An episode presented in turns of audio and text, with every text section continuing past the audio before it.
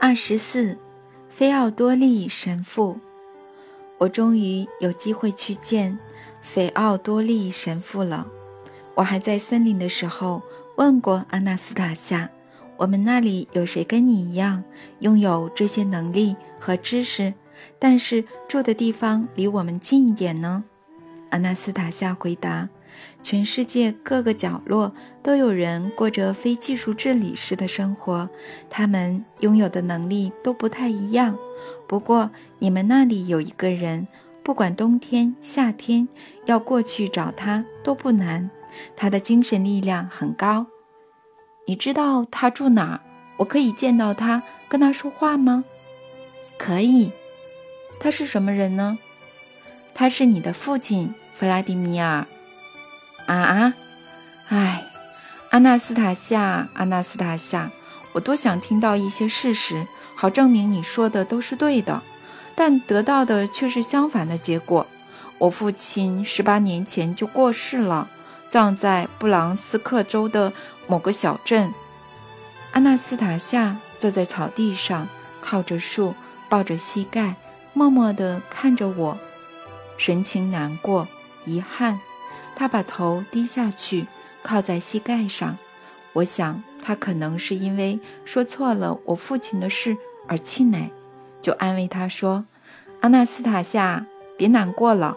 你之所以说错，可能是因为，就像你说的，你只剩下一点点的力量。”这段对话是在他为了救那一男一女失去知觉之后开始的。那次事件在第一集有提到。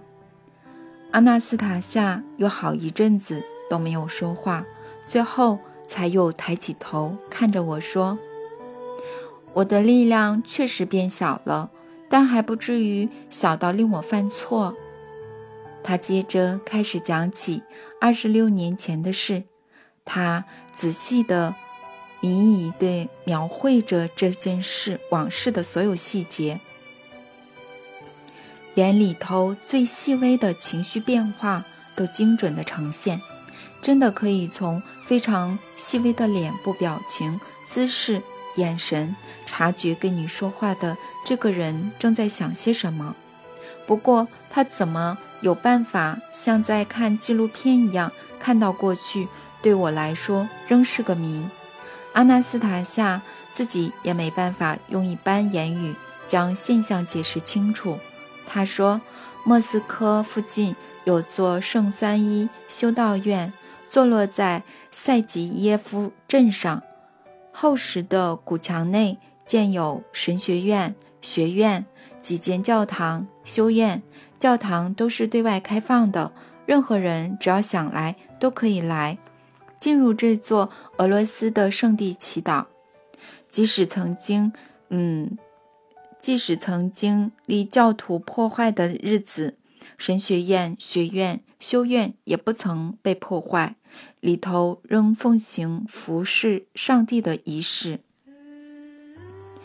二十六年前，我出生的那一天，一个少年走进圣三一修道院的大门，他参观了博物馆，接着到了大教堂。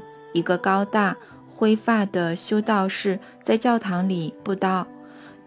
位位阶和个子都很高，他就是斐奥多利神父，圣三一修道院的院长。少年听完布道，跟着离开的斐奥多利神父进了宝库。教堂里的侍奉人员并没有阻止这名少年，他跟上菲奥多利神父向他谈起布道的内容。菲奥多利神父和他交谈了很久。少年曾经受洗过，但没有足够的信仰，不曾进行仪式，呃，祈戒，不曾领受圣餐，不固定上教堂。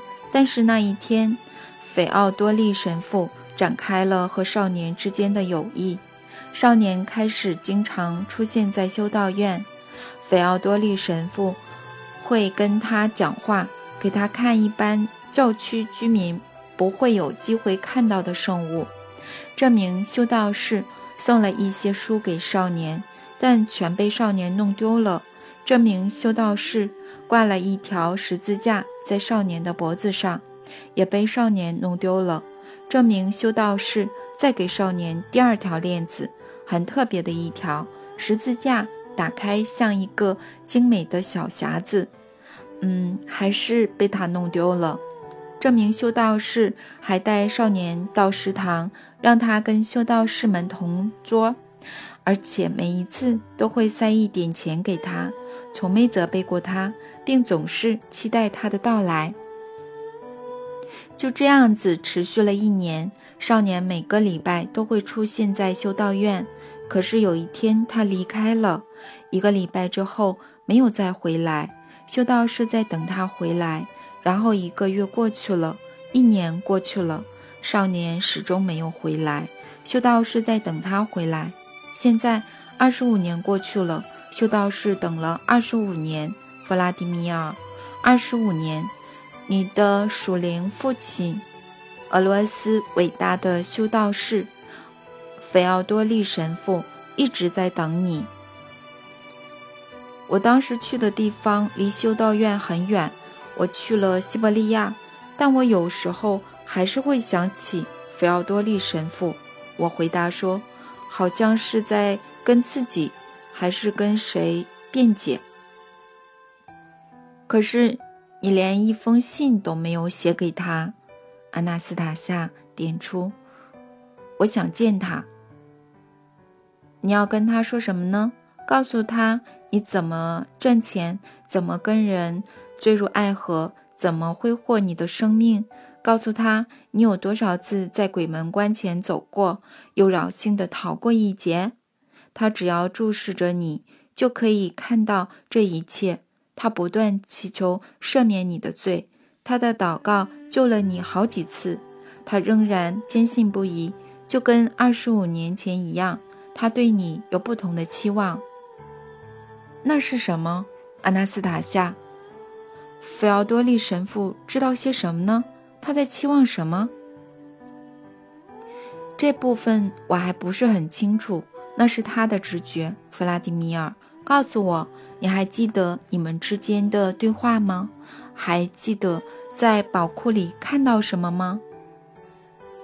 那是好久以前的事了，印象都很模糊，我只记得几个片段。试着回忆一下，我帮你。菲奥多利神父每次跟我在修道院里讲话的地方都不一样。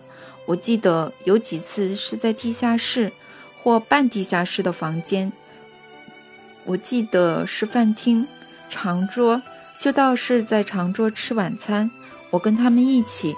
那是某个祈戒期，只有祈戒期、祈戒时能吃的食物，但我喜欢。你在修道院曾经感觉到什么特别的感受吗？有次吃完晚餐，我经过修道院的走廊，走到修道院的中庭，准备步出大门。大门已经关闭，不对教区居民开放。整个中庭都没有人，镇上的嘈杂声都被又高又厚的墙挡在外面。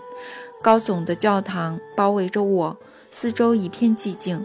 我停了下来，好像有庄严的音乐响起。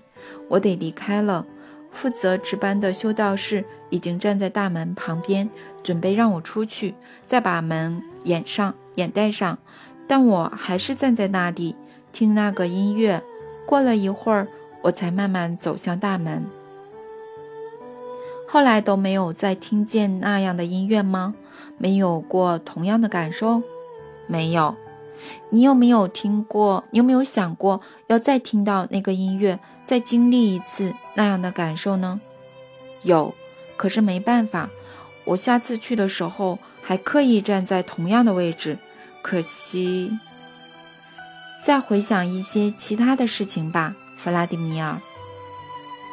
你一直质问我，你都可以把我二十六年前经历过的事情讲得那么清楚了，不如你来告诉我，我那时有些什么感受？不可能的。菲奥多利神父没有特别安排什么计划，他直觉地怀抱着希望，他在你身上下了很大的功夫，对你做了很有意义的事，但是只有他自己清楚。我也只是直觉知道，他想得非常深远，在这上面下了很多功夫，很多很多的功夫。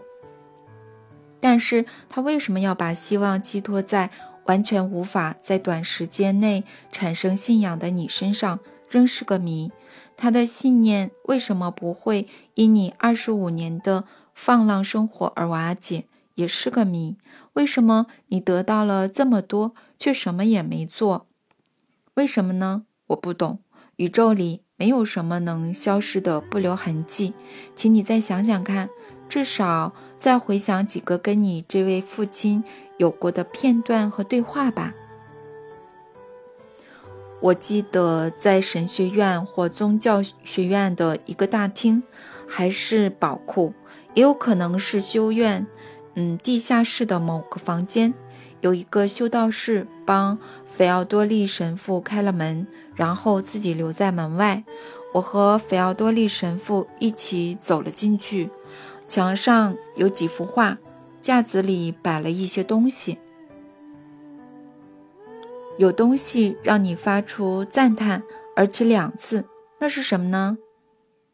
发出赞叹，哦，当然，那真的很让我惊讶，我很赞叹。那是什么呢？一幅画，黑白的，看起来是用铅笔画的，是一个非常写实的人像。那幅画为什么让你这么惊讶呢？这我不记得了。回想一下，弗拉迪米尔，拜托你再仔细想一下。我帮你，一个小小的房间，你跟菲奥多利神父站在一幅画前，你比他还稍微往前一点。弗奥多利神父对你说：“靠这幅画近一点，弗拉迪米尔。”你往前站了一步，又再一步。我想起来了，阿纳斯塔夏，是什么？这幅画像是一笔完成的，只用了一条像是在波动的螺旋线。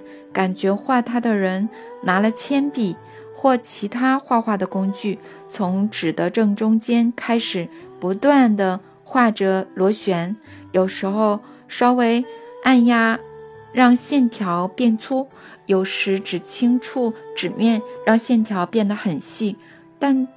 从没让这线条中断过，螺旋线条最后在纸的边缘结束，变成了一幅惊人的人像。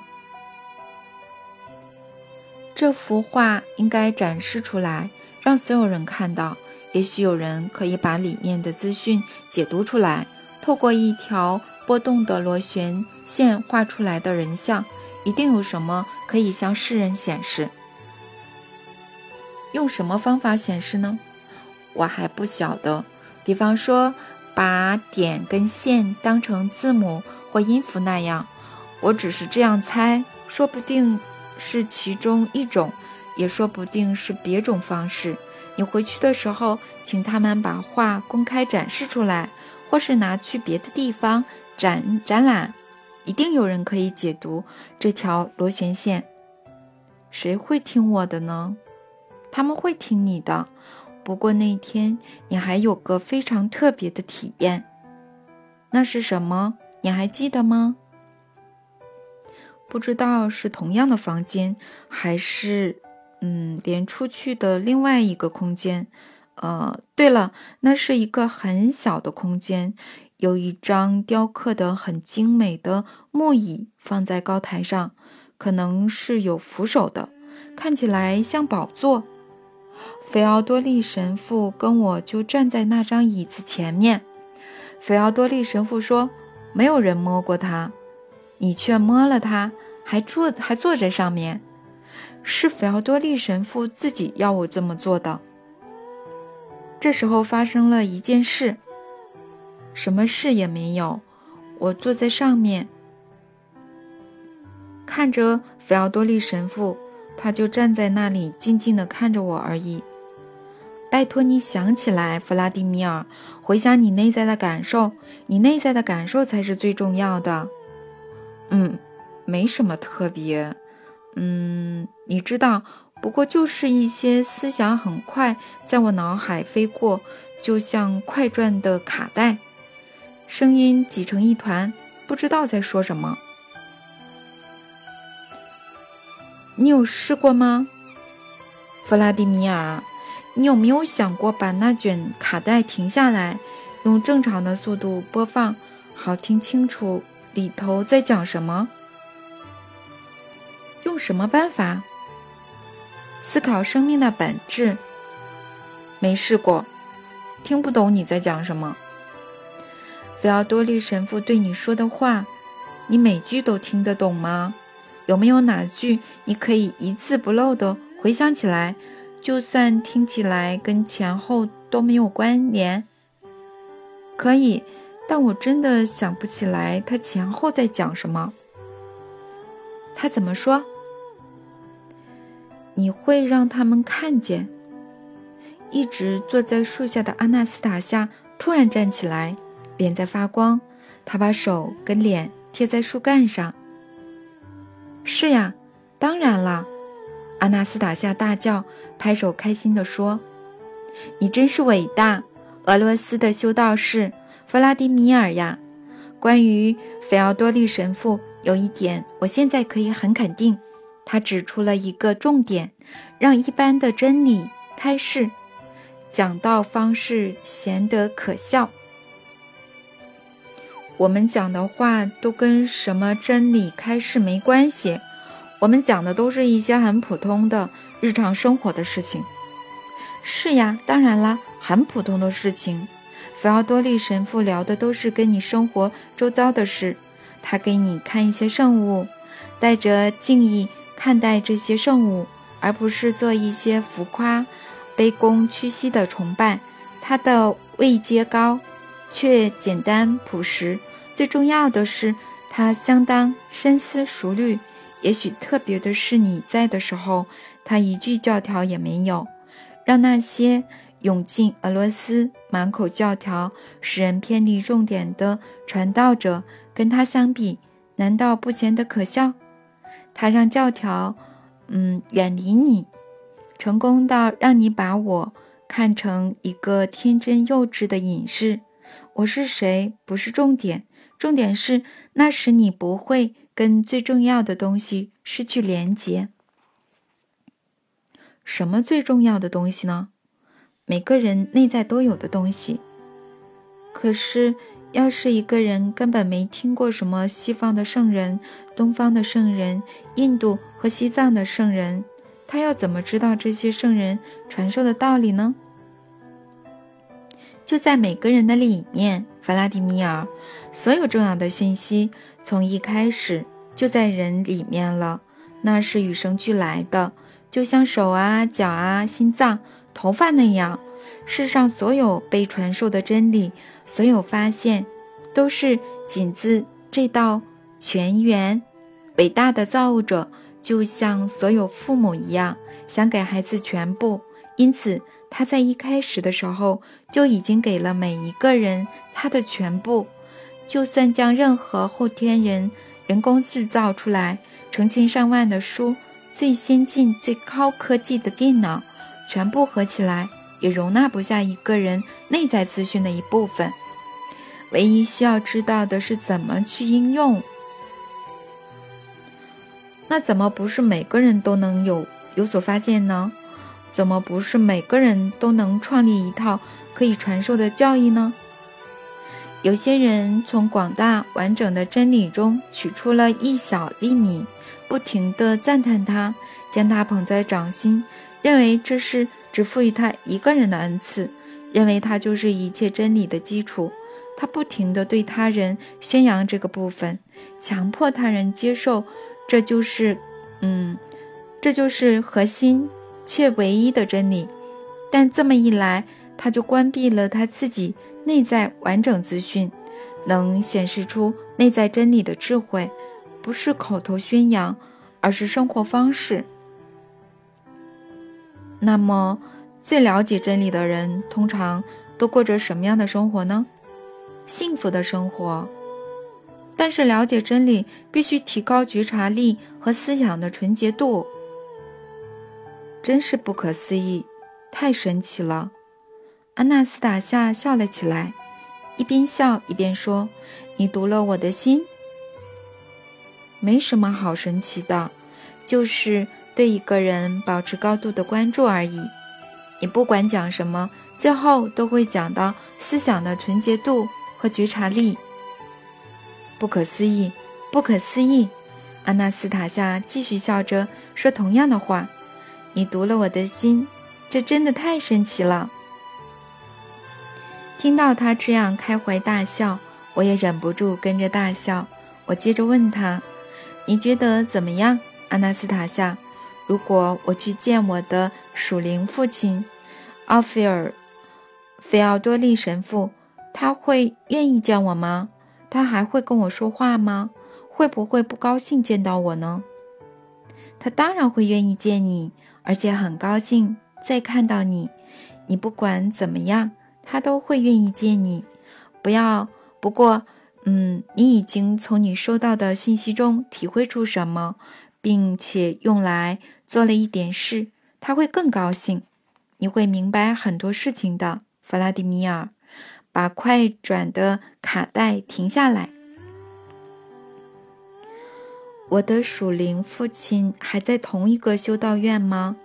圣三一修道院。你的属灵父亲俄罗斯伟大的长者现在住在一个森林里的小修道院，就在圣三一修道院的附近。小修道院的院规比大修道院严格。你的属灵父亲是这间小修道院的院长。这间小修道院在一个森林里面。一个异常美丽的地方，那里只有几栋小小的建筑，附近有隐修房。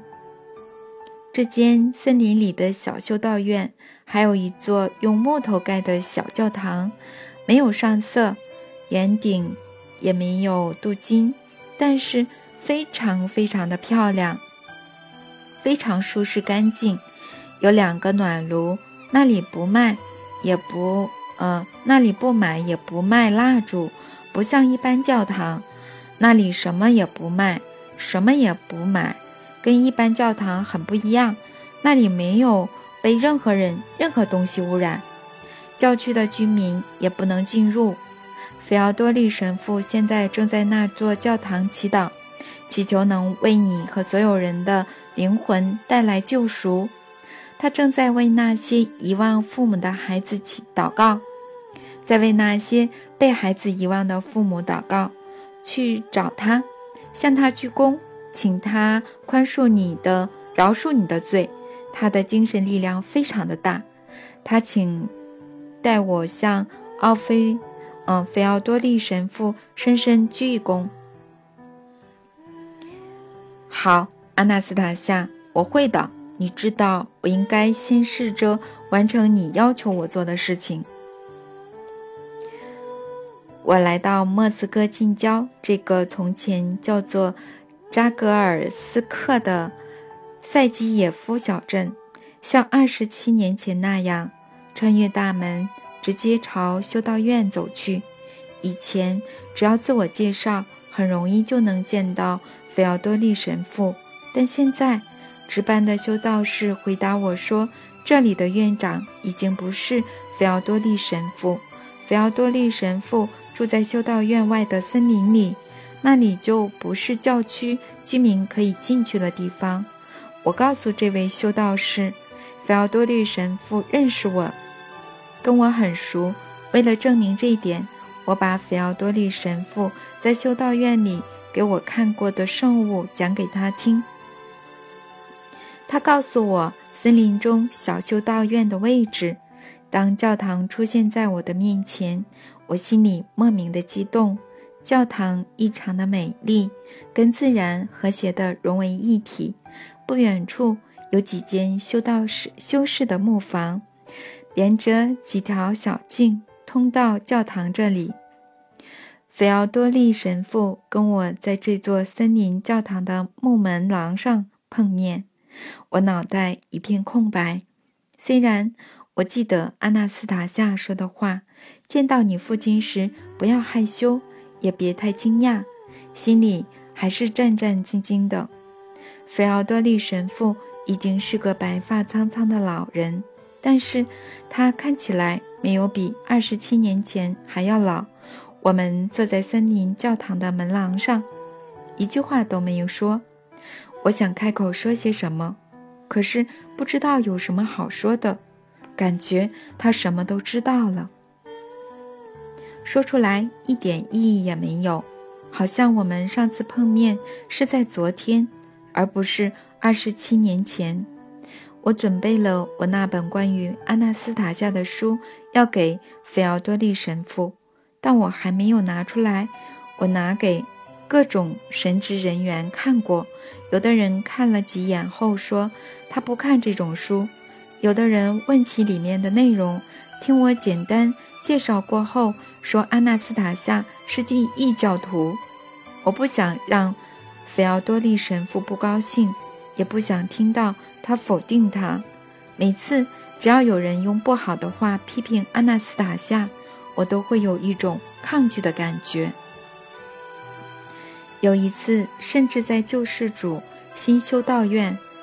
跟那里的神父吵起来，因为他指着两门两名穿着黑色衣服、包着黑色头巾的妇女说：“这才是敬畏上帝的女人该有的样子。”我回说：“阿纳斯塔夏活得这么快乐，这么享受她的生命，也许这才是上帝希望看到的样子。看着生气蓬勃的人。”比看着死气沉沉的人舒服多了。越想越激动，我把书掏出来，拿给菲奥多利神父。他平静地接过去，放在手掌上，用另一只手慢慢地抚摸着，仿佛经由双手感觉到什么，说：“你希望我读？”还没等我回答，又说：“好，就留给我吧。”过了两天，上午的时候，我又去拜访菲奥多利神父。我们坐在森林里一张很小的长椅上，离菲奥多利神父的隐修房很近。我们天南地北的聊着。他说话的风格虽然没变，就跟二十七年前一样，但有个地方怪怪的，只叫我坐立难安。菲奥多利神父为什么看起来？比二十七年前还要年轻呢，他突然打破沉思，对我说：“弗拉迪米尔，你的那位菲奥多利神父已经死了。”我一下子说不出话来。我问他：“那您是什么人？”“我是菲奥多利神父。”他看着我说。脸上隐约看得出一抹轻微的笑意。我继续问他：“告诉我，他的坟墓在哪？”在旧的墓园里。我想亲眼看看，要怎么过去？他没有回答墓园的事，只说：“有空就过来看我。”奇怪的事又接着发生。午饭时间到了。菲奥多利神父说：“来吧，吃点东西。”我在一个小食堂的餐桌前坐下，桌上有一锅罗宋汤，搭配薯泥的鱼，炖水果茶。他舀了一碗罗宋汤给我，我开始吃，而菲奥多利神父自己没有吃，只是坐在桌边。我吃马铃薯吃得津津有味，令我想起这滋味就跟二十七年前我在修道院饭厅吃到的一样。这滋味我一辈子都记得。这下我真的搞不清楚了，我觉得脑袋胀胀的。现在坐我旁边的不是从前那位菲奥多利神父，但他的言行举止。却又跟二十七年前的菲奥多利神父一模一样。我还记得很多年前有一次，我们在修道院的某间房间，菲奥多利神父提议说要一起拍张照。我说好，他就叫了一个拿着照相机的修道士进来帮我们拍照。我决定用这点来澄清一下现在的情况。我知道，通常修道院，通常修道士是不喜欢拍照的，所以现在我要问菲奥多利神父愿不愿意让我用的彩色相机替他跟森林里的小教堂拍张照片。如果他拒绝了，就表示他不是我的那个菲奥多利神父。于是我提议。让我跟您拍张照吧。菲奥多利神父没有拒绝，我们拍了照，我还拍了美丽的小教堂，洗出来的效果很好。虽然我用的只是普通相机，我要离开的时候，菲奥多利神父送了我一本袖珍圣经，那不像一般圣经是用旧的诗句写成的，而是用现代的散文。很像在读一般的书，他对我解释：“如果你在书里引用圣经内容，应该要注明出自哪个章节。”我请求他接见一些想和阿纳斯塔夏见面的人，跟这些人谈话，让这些人不需要大老远跑到西伯利亚泰加林。但他的回答是。我自己还有许多事情不清楚，暂时就你一个人来吧。有空的时候，菲奥多利神父拒绝了这件事，令我感到失望。不过，我没有继续坚持。跟他交谈过各种话题的我，心中有一个结论：俄罗斯修道院里有些长者的智慧和他们平易近人的说话方式，远在许多传道士者之上。不论是本国或外来的信仰。然而，为什么你们选择沉默呢？充满智慧的俄罗斯长者，这是出于你们自己的智慧，还是黑暗力量在迫使你们做出如此的选择呢？你们到教堂服务时，却不用一般人了解的语言，也因如此，信徒成群结队，甚至花钱听别的。传道士用他们听得懂的语言传道，可能也正因如此，有大批俄罗斯人出国朝访其他国家的圣地，忘记自己的。我每次跟菲奥多利神父讲完话，心情都很好。自从遇见阿纳斯塔夏以来，为了理解他说的话，我已经听过无数的传教士讲道。菲奥多利神父说的话比他们任何一位都还要简单明了。我希望其他人也能有这种好的经验。但是，充满智慧的俄罗斯长者，你们何时才愿意开口说话呢？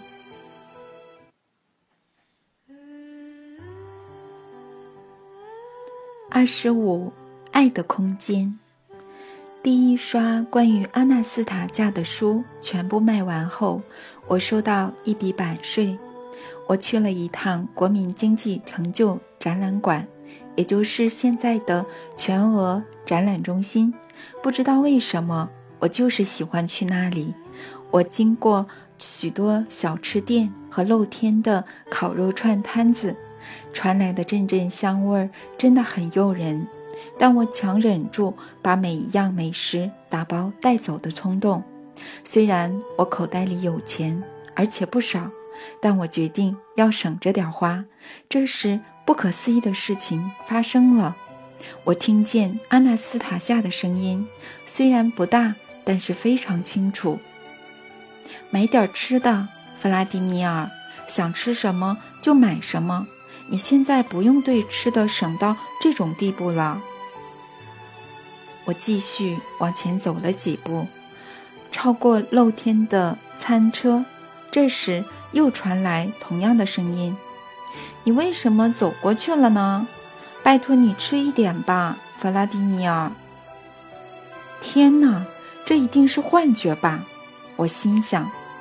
我朝林荫小径的长椅走去，稍微离开人群，我坐下来，小声地说话，身体稍微往前倾，免得别人觉得我在自言自语。阿纳斯塔夏，我听到的是你的声音吗？马上就收到回答，听得一清二楚。你听到的是我的声音，弗拉迪米尔。嗨，阿纳斯塔夏，你怎么不早一点跟我说话呢？我记了一大堆问题要问你。见面会读上，嗯，见面见面会上读者提的问题很多，我都答不出来。我有跟你说话，我一直试着跟你说话，可是你都听不到。有一天你打算要去自杀，我好着急，对你大叫，可是一点用都没有，你还是听不到。后来我想到一个办法，我开始唱歌。地铁里有两个女生用提琴拉起这首歌，她们听到了，开始演奏起来。你听到这段我曾在森林里唱给你听的旋律，才想起了我。我好着急，急得差点退奶。什么奶？阿纳斯塔夏，母奶，给我们孩子喝的奶。我已经平安把他生下来了，弗拉迪米尔，生下来了。阿纳斯塔夏，很辛苦吗？你怎么有办法自己一个人在森林里带小孩？他还好吗？你说过，我记得你说过，只是时机不对。一切都好，大自然提早苏醒，现在正在帮我。我们的孩子很好，很强壮，很健康，也已经会笑了，只是皮肤有点干燥，跟你一样。不过也不是什么问题，之后就不会这样了，一切都会很好的，你会看到的。你现在比我们还要辛苦，不过要坚持下去，继续写书。我知道你度过了一段很辛苦的日子，接下来也还有困难要面对，但你要坚持下去，坚持你走的路。嗯，阿纳斯塔夏，我想告诉他。写这本书比做生意还困难，想告诉他公司和家庭的状况，也就是过去这一年来品尝的各种辛酸。想告诉他，我没了房子，又失去家庭，还差点被送进疯人院。想告诉他，最不好不要用他的梦想诱惑人心了。但我又想，何必让一个哺乳中的母亲沮丧？这样可能会害他退奶，于是我说：“别为这些小事操心，阿纳斯塔夏，我没遇到什么太大的困难。你看，我书都写完了，比弄个商业计划还要简单。商业计划要考虑到各种大小细节，现在只要坐着把发生过的事情写下来就好了。就像我们在校楚科奇人看到什么就唱什么。”还有，你知道吗，阿纳斯塔夏？虽然你的梦想听起来很不切实际，但却成真了，难以置信。但真的发生了。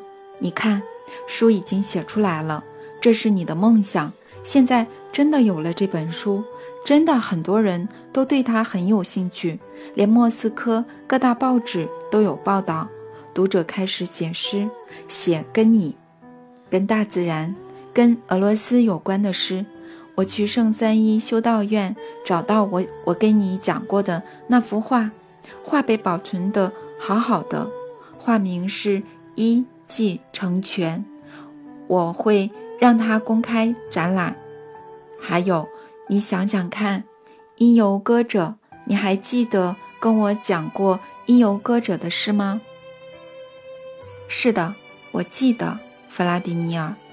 哇，那也开始发生了。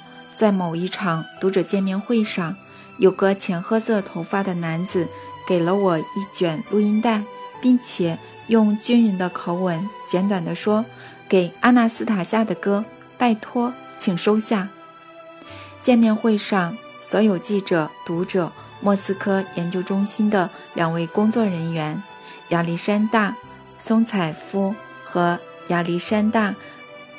萨科茨基，安全静下来，全安静下来，一起听这卷录音带。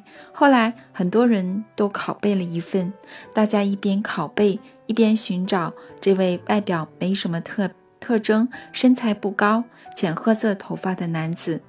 他就这样突然出现，又突然消失了。原来他是圣彼得堡的潜水艇军官。一名为亚历山大·克洛金斯基的科学家，他后来告诉我，他负责的潜水艇和如何在失事之后浮上水面，加上一连串与这卷录音带的巧合事件，最后才能交到我手上。克洛金斯基也成了一位音游歌者，他有一首歌叫《圣殿》，里面的歌词。完全是你讲过的话，不知道你还记不记得？别轻信他人的话，说一切终将船过水无痕。很多人都能看见圣殿，但不是每个人都能进入其中。就将我们的生命当作在通往圣殿的长梯上奔跑，每个人自己选择抵达哪一阶层。